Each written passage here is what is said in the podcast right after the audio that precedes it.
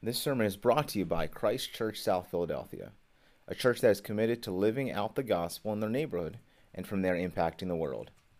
For more information about our church or to support our mission, you can go to www.christchurchsouthphilly.org.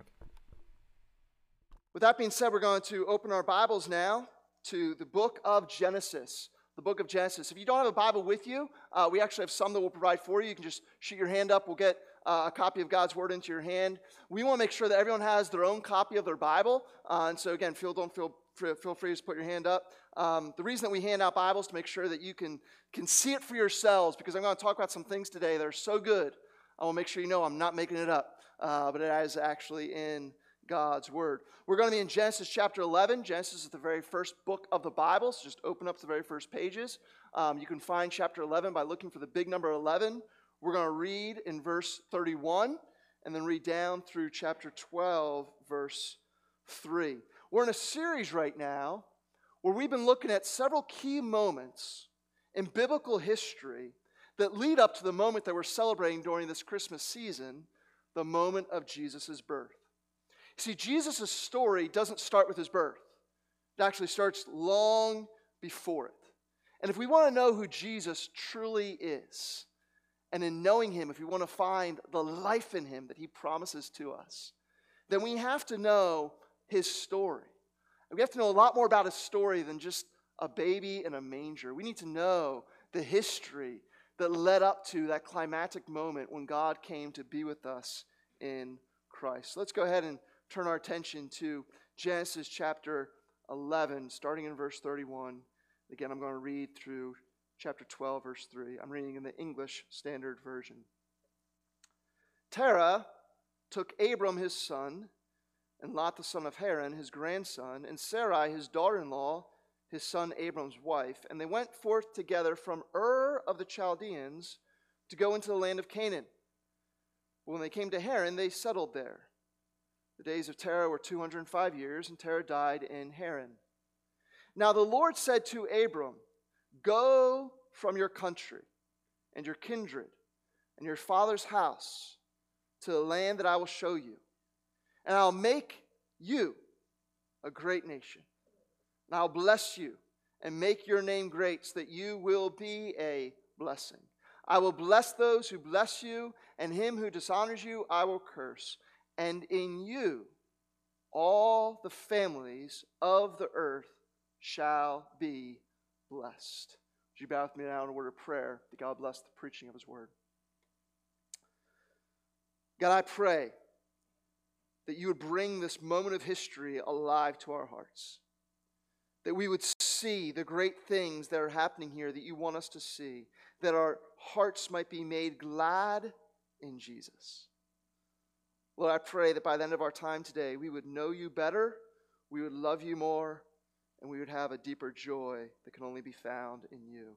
Lord, I pray that you would be with me as I have a need for you, and be with each person listening as we all have a need for you, Lord God. May we hear what you have to say for the good of our souls and the glory of your name. Amen. Amen. I'm not sure if you're like me, but I have a list of places that I boycott. Um, not as any kind of political statement or anything like that, but because they did me wrong, and so fool me once, shame on me, fool me twice, shame, like I'm not going to be fooled twice. And so I, I have a list. Um, U-Haul is one of those places. I got a call, actually didn't even get a call, I got an email, 10 p.m., saying that my reservation that I'd made for the next morning at 8 a.m. was no longer available. I called U-Haul and said, um, I had a reservation. How is my reservation no longer available. Like, oh, we don't you know, know what to tell you. We just we don't have a vehicle available for you. I'm like, well, that's why I made a reservation so that it would be available. Um, and I'm just thinking of that Seinfeld episode. You know, it's like anyone can take a reservation. It's like take, take, take. It's the holding of the reservation that really matters, right? And like, oh, sorry, there's nothing we can do. And I said, okay, well, goodbye U-Haul, hello Penske, right? Um, I, uh, I, I, I no longer will use uh, Delta Airlines. They've lost my luggage twice. I don't know who like is really excited about my shirts, but someone in that airline, you like just, oh man, let's take this suitcase for whatever reason, right? And, uh, and so I no longer will fly Delta. And sadly, I no longer shop at REI. Oh, I had like two gas. Wow. I didn't even know anyone would know what REI is. I'm actually really happy about that. REI is an outdoor sports store, and it's known really as the leader uh, in the industry. You can get everything there from backpacks to tents to sleeping bags to boots to fishing gear. Uh, it's like a mecca for people who love to be outdoors in nature, and I love to be outdoors in nature.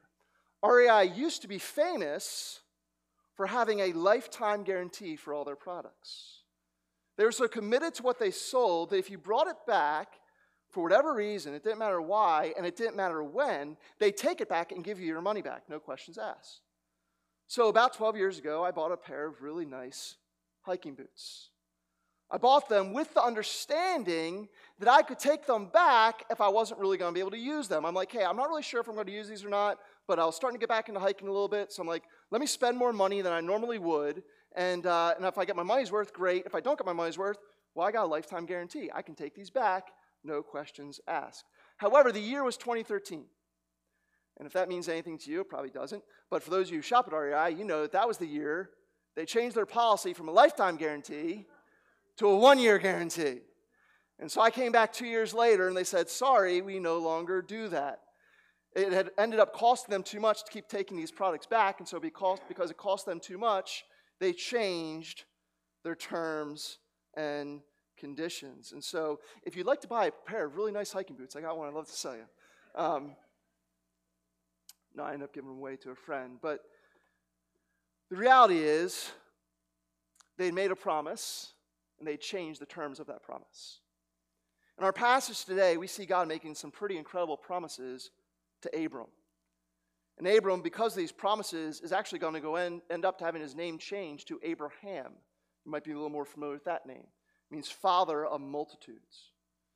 What we're going to see today is that these promises that God made to Abraham are a major part of the story of Jesus, and they have a direct application to us. And these promises come guaranteed, guaranteed by the grace of God. And the good news is that God never changes the terms and conditions of His grace. And so we can live with confidence we can bank our whole lives on the guarantee that God gives us. And so here's really the big idea for today. We are called by this passage to live by faith in the promises of God because they are guaranteed by the grace of God in Jesus. We can live by faith in the promises of God because they are guaranteed by the grace of God in Jesus. I'm to this morning's sermon the grace guarantee. The grace guarantee. And I want to kind of split our study into two, two parts. I want to start by going over the promises, and we'll spend most of our time there, and then we're going to see the grace that is given. First, the promises that have been made. Promises made. God takes this man, Abram, and I'm probably going to go back and forth between Abram and Abraham, just no, I'm talking about the same guy. Um, but he, he takes a man named Abram, and he makes really three major promises to him. First, he says he's going to make him to a great nation. And so that's the first promise. It's a promise of greatness. Promise of greatness. This nation would end up becoming the nation of Israel.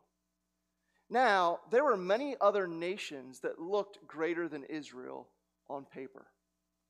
Many other nations had a larger land area, they were bigger. Many other nations had more natural resources. Many other nations had greater wealth and bigger armies. Israel, actually, in the ancient world, was one of the smallest, poorest, and weakest. And yet, God says they are great. Why? Not because of what they had, but because of who they had.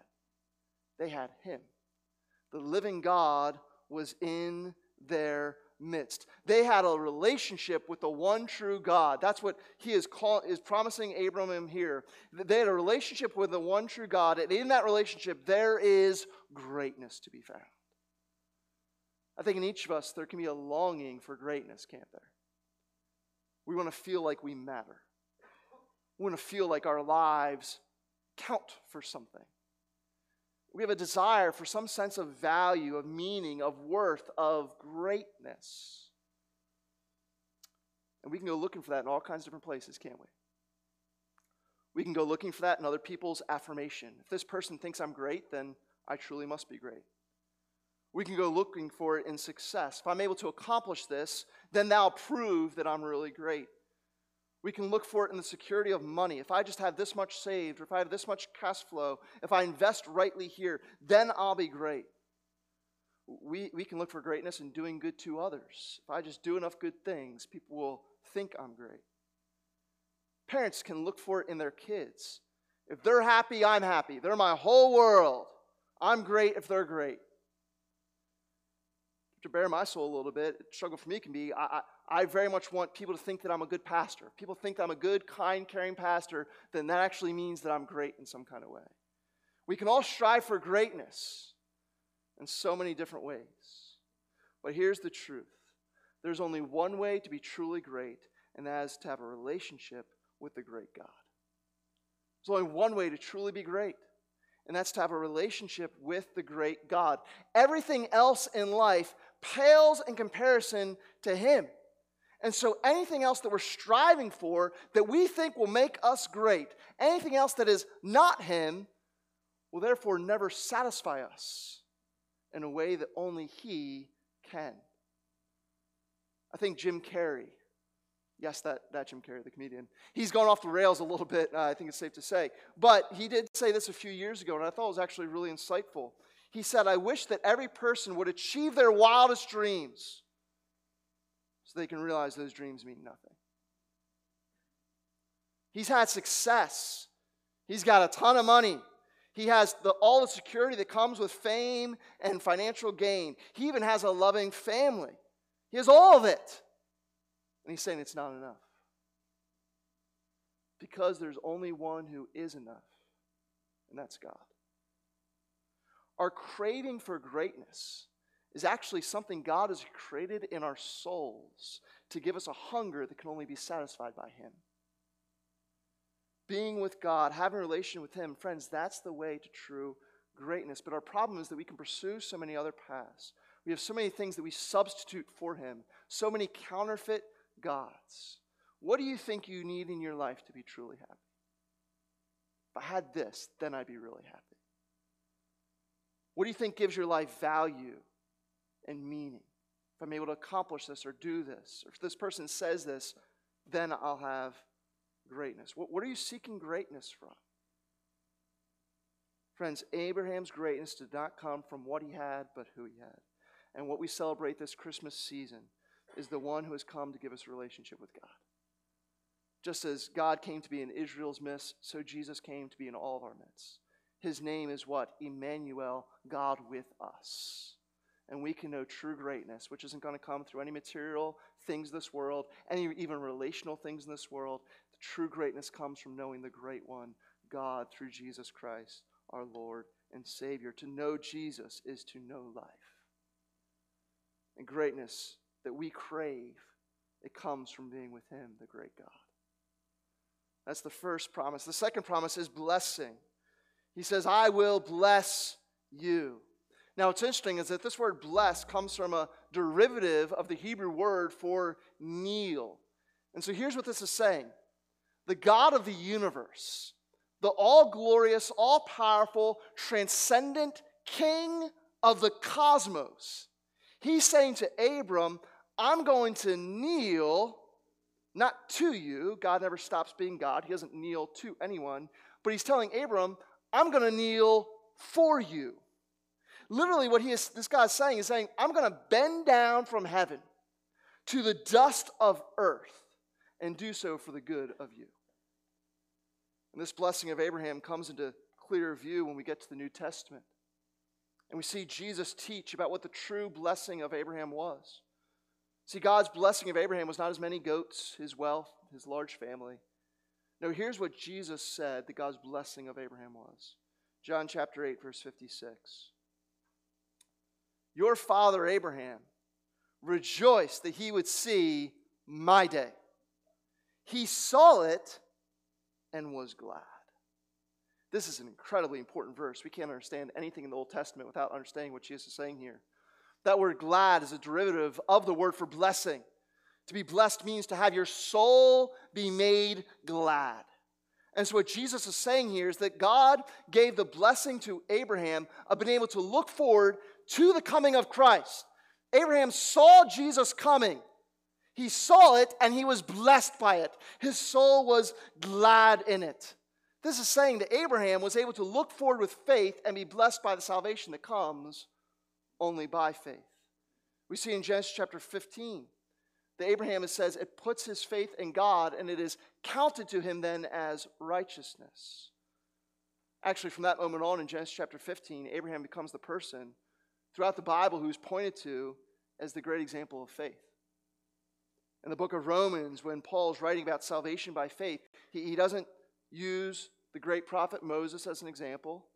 He doesn't use the great military leader Joshua or even the great King David he bypasses all those people and takes a whole chapter to talk about Abraham and his faith. In Galatians chapter, uh, really chapters 3 and 4, that book only has six chapters. Paul takes two of them to talk about Abraham and his faith.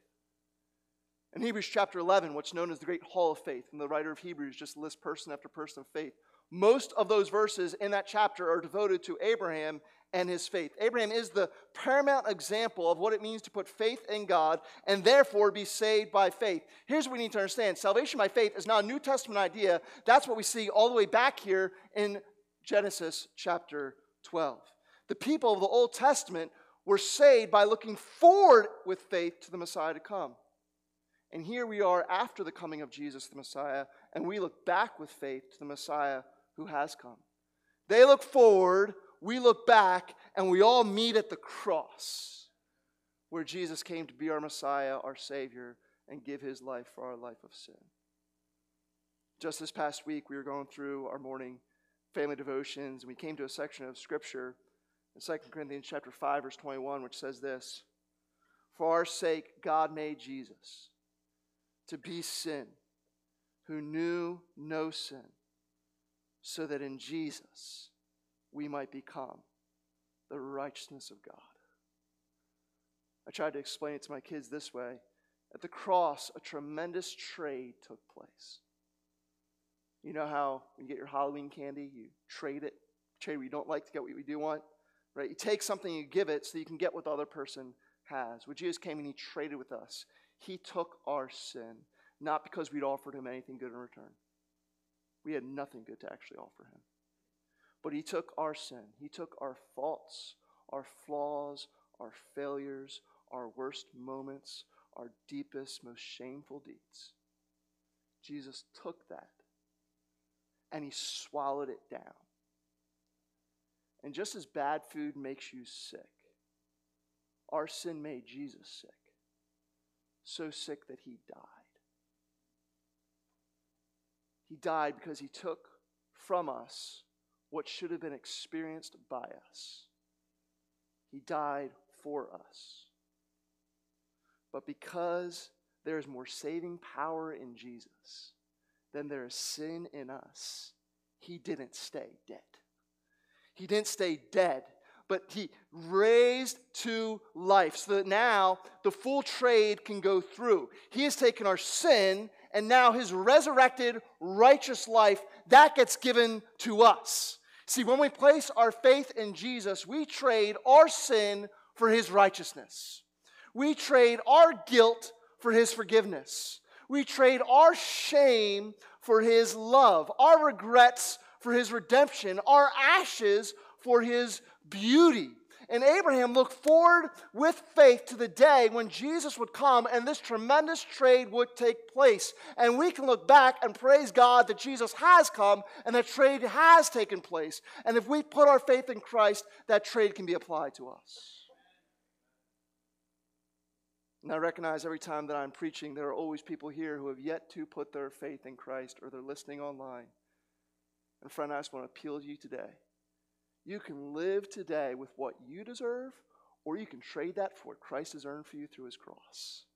Make that trade, friends. Put your faith in Jesus. There is life to be found in him. We can be blessed by knowing the salvation that comes by faith in Christ. And so there is greatness, there is blessing. Third promise, there is purpose. There is purpose. God blesses Abraham making his salvation by faith known to Abraham. But then notice that that was not just for Abraham. Abraham is blessed so that he can then go be a blessing. He says, I'll bless you and make your name great, verse 2, so that you will be a blessing. He says, I'll bless those who bless you, and him who dishonors you I will curse. And in you all the families of the earth shall be blessed. And so when God speaks about those who bless Abraham, he is saying, These are the people who are going to respond to the blessing that you speak about. Again, that word blessing means to have your soul be made glad. And so it's the idea that God wanted Abraham to go and tell others about the blessing of salvation by faith.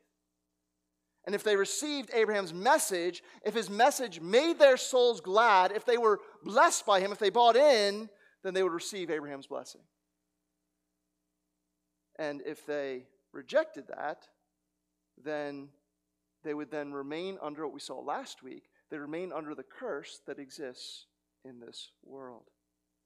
And so, what this is telling us is this blessing of Abraham is not just an ethnic designation, it's a spiritual opportunity for anyone who wants to place their faith in Abraham's God. When it says that I'll make you a blessing to the nations, that does not just talk about geography. The word nations there is the, is the word ethnos, it means peoples. Saying this blessing is for all peoples. This is an inclusive salvation. No one is left out. No one is passed over. No one is not good enough.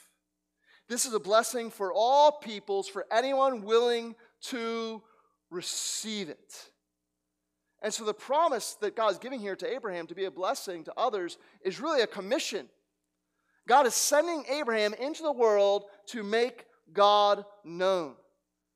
The prophet Isaiah said that this was the purpose of Israel, the, these people who came from Abraham. He says in Isaiah chapter 49, verse 6, I'll make you as a light for the nations, that my salvation may reach to the end of the earth. God's message of salvation is for anyone, and so he wants everyone to know it. And God could have spread his message by writing it in the stars. He could have spread it by speaking audibly from heaven. But instead, he has raised up a people to reach a people. And Jesus says this in John chapter 8, verse 12 I am the light of the world. Whoever follows me will not walk in darkness, but will have the light of life. And so, whether you are an Israelite by birth or not, if you have placed your faith in Jesus, you are part of the people of God, and being part of God's people gives you God's purpose. Jesus is the light of the world, and we're to tell people about his light. You are to be a light to the world by sharing about Jesus, who is the light of the world. And this purpose is not something nice that hopefully we can get to if we, you know, get out here at a good time, right? Hopefully, we can fit it in here or there. Hopefully, if, I'm, uh, if you know the stars line perfectly, then I'll get to it when I can. No, friends, here's what you need to understand. He says, I'll bless those who bless you, and him who dishonors you, I will curse. Friends, in this message, there's blessing and cursing. You hold a responsibility for people's blessings and cursings in your hand. Ultimately, God is the one who saves. We sow the seeds of salvation by sharing the gospel, but God has to make faith grow in people's hearts. But how does God make faith grow? It's through us sowing seeds. And we can't use God's sovereignty over salvation as a cop out to not be faithful to what God's called us to do, which is to make his salvation known. Romans chapter 10 tells us everyone who calls on the name of the Lord will be saved. I love that. Everyone. How then will they call on him in whom they've not believed? And how are they to believe in him of whom they've never heard? And how are they to hear without someone preaching? I read that verse to someone once, and they're like, oh, good, that doesn't apply to me. I'm not a preacher. Makes me feel a lot better. Well, actually, not so fast. Acts chapter 8 says that when the church was scattered, when they left being together and they scattered to various places, watch what Acts chapter 8 says. This is about the normal, everyday person in the church. Now, those who were scattered went about preaching the word. That's everyone. Everyone's a preacher. If you're a follower of Jesus, you are a preacher, supposed to be a preacher of Jesus. Preaching isn't just what I'm doing right now. To preach means to share the good news. And if you put your faith in Jesus, then God has a purpose for you to share that faith with someone else. He doesn't want you just to enjoy the blessing of salvation, to just enjoy the blessing of Jesus' victory over sin, Satan, and death. He wants you to share that good news, that gospel of what He's done. It might not be on a stage like this, but it should be on your block. It should be with your coworkers or your classmates or your friends. God has not blessed you with salvation just for you. He wants to use you to be a blessing to others. Don't hoard his blessing. Be generous with it by sharing it. When was the last time you did that? When was the last time you said to someone, Can I share my story with you? And talk to them about Jesus. When was the last time you invited someone to church where they could hear the good news? I recognize as soon as I ask those questions, there's a feeling of guilt that we can start to feel, right? And like I'll put myself on that list. I can start to feel guilty. Because let's be honest, it can be very easy to get so comfortable enjoying God's blessings and not sharing them. Be so comfortable to say, Well, I got Jesus. I know I'm loved him. I know I'm good with him. So easy just to enjoy God's blessings and forget that there are people all around us who are lost and dying without Him and don't even know it. So let me get real practical here just for a minute. I think we feel guilty when we just live like this is an idea of something I should do, but we don't actually put into practice. And so it's like I should do it, but I feel guilty, and so I, then I don't do it, and then I don't do it, and I feel good. It's just a cycle that breeds. And so, how do we break a cycle? We take a step. How do you break a cycle? You take a step. So here's what I want to ask you to consider doing. Uh, you don't have to do this. This is this is just Jeff. This is not ju- thus saith the Lord. So, uh, but I want you to invite you to consider this. And I want to you can you can hold me accountable. This is something that I want to do this week. I want you to think about one person. I want you to pray for them each day this week. Think about one person in your life who does not know Jesus, and pray for them each day this week. And pray for yourself that God would give you an opportunity to share with the good news of Jesus with them. Pray for them and pray for yourself that God would give you an opportunity to share the good news of Jesus with them. And try to do that this week. Try to do that this week. Say, maybe, maybe it's like someone you've known for a while, and you're like, you know what? I've known you for a while. I've never actually shared with you the most important thing in my life. It's a Christmas season. Can I just share with you about what Jesus means to me? Is that okay? Right? And you can just say something like that. Maybe you can start with a question Hey, Christmas season, what does Christmas mean to you? that enters into a spiritual conversation that then you can tell about what Christmas means to you and what you know about Jesus, right? Maybe it's by sharing your story, maybe it's by asking a question. I'm not sure how God's going to lead you, but I just want to encourage you to pray and be open to how you might be led. What would it look like if every single person in the church did that this week? I think God would do some powerful things. I don't say that, that we're going to see a bunch of salvations, but I do say this that the gospel is the power of God unto salvation. And so when we share it, God does powerful things. And it might happen in a moment, or maybe it's a story like we heard from Larry's today, and it's not something. Think, think about that. He had someone share with him in 1980. I don't even know if that person's still alive. Probably shouldn't ask. But like, he's getting baptized today, 30 years later. Some people's stories take 30 years. Maybe there's a story this week that God wants to start that's not going to come to completion until 30 years from now, but it's going to start this coming week. Are you willing to be part of someone's story in that way? God has a purpose for us. And if we're going to walk in God's purpose, then we need to have a plan. If something just stays like a good idea of something we should do, then we'll probably never do it. I'll never do it. If I don't have a plan and like someone to hold me accountable to it, it's not going to happen. And so I want to encourage you to think about how you can make a plan um, and, and what would it look like to walk in God's purpose for you this week. God has made a promise, friends, to make us great by being with us. He's made a promise to give us a blessing, the blessing of salvation by faith in Jesus. And He's made a promise to give us a purpose, the purpose of making His salvation known. Three great promises. But here's where my inner prosecuting attorney comes in. Does anyone else have an inner prosecuting attorney? Right? It's that voice that just comes at you and tells you why none of what you just heard actually applies to you. And, uh, you know, you're, you're not good enough. Uh, here, let me bring up all the bad things that you've done. I'm not trying to hate on actual prosecutors. They you know, play an important part in our society. I'm just saying I don't need one in my head, but he's there. He's there. And so I hear these promises, and my prosecutor comes out and is like, That's great, but these promises aren't for you. God doesn't really want to be with you. He's so tired of having to put up with you. Salvation by faith, look at how faithless you are. You want to live on purpose? Well, that's a failure.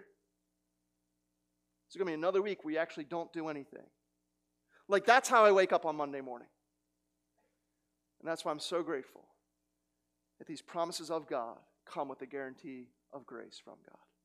So let's look at the second point here, and this is going to be much faster, but it is certainly so much more even important the grace guarantee. This, this is more important not because all God's words are equally important, but really without this guarantee, God can say whatever He wants. It's the guarantee of God that makes the promises of God have weight and meaning in our lives. And so I just want to ask you to consider this.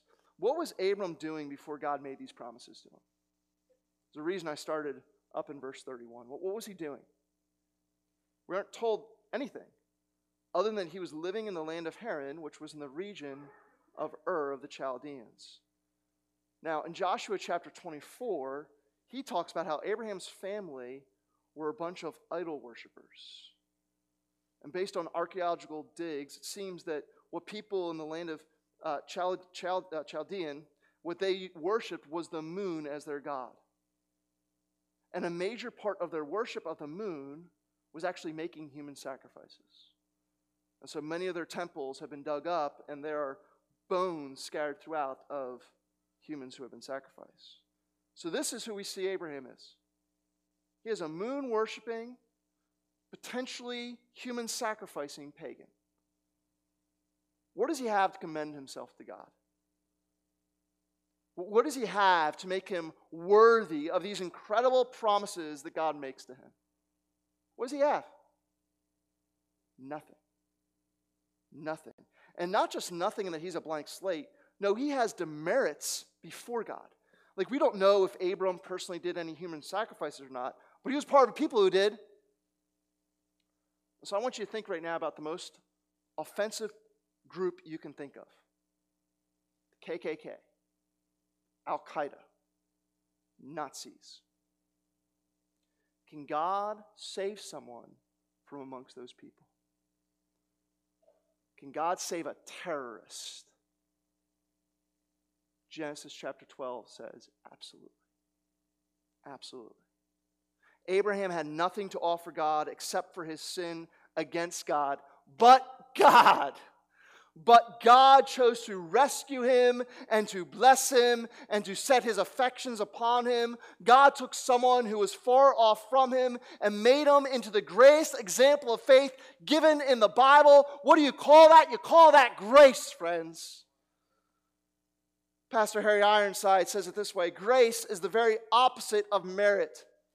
Grace is not only undeserved favor, but it is favor shown to the one who has deserved the very opposite.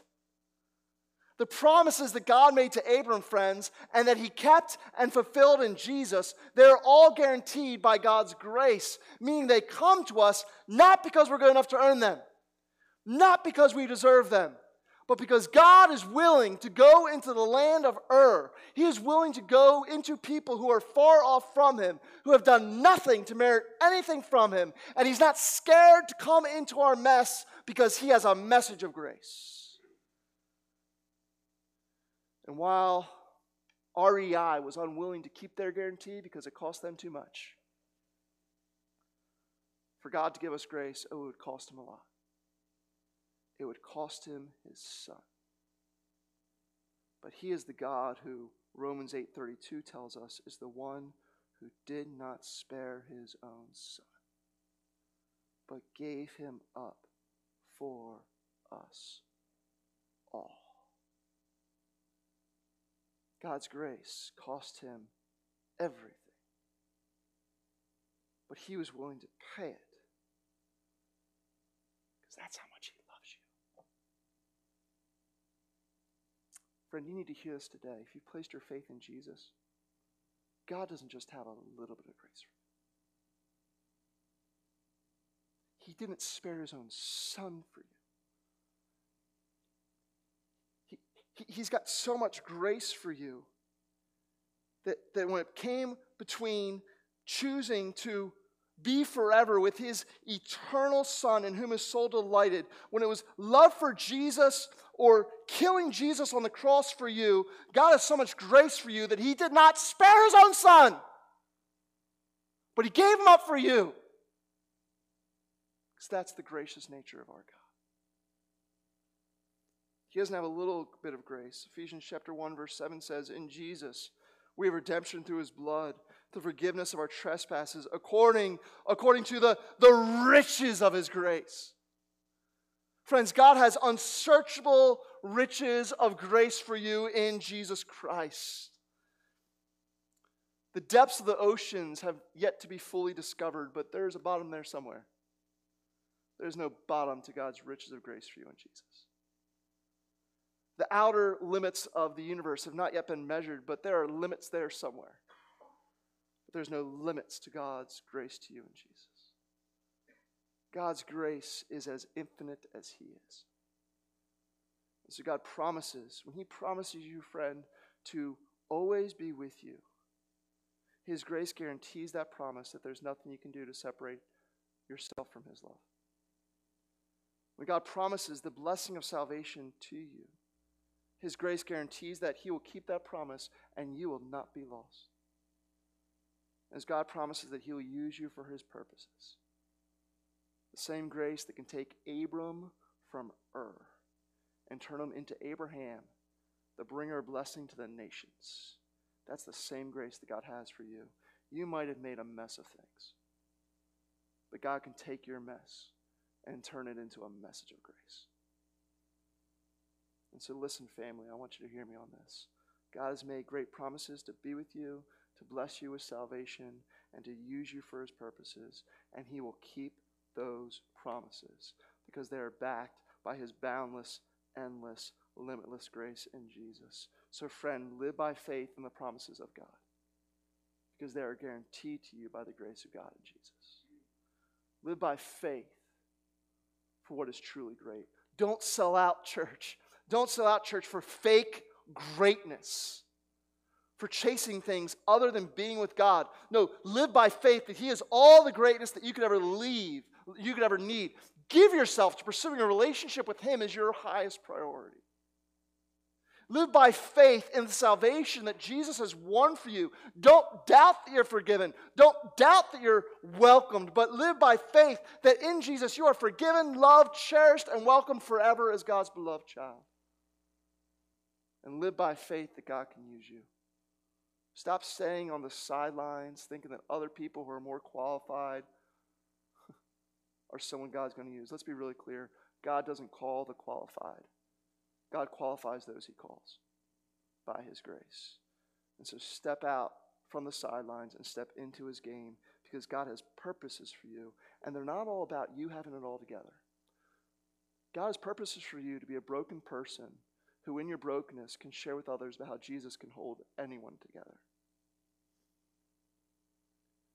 Friend, when your inner prosecuting attorney starts to speak up, tell him to sit down and shut up. The promises that we see here, the Abrahamic promises, they are all true in Jesus and guaranteed by his unsearchable riches of grace and He will never change the terms and conditions. He always has grace for you, friends. So live by faith in the promises that God has made to you that are guaranteed by God's grace to you in Jesus.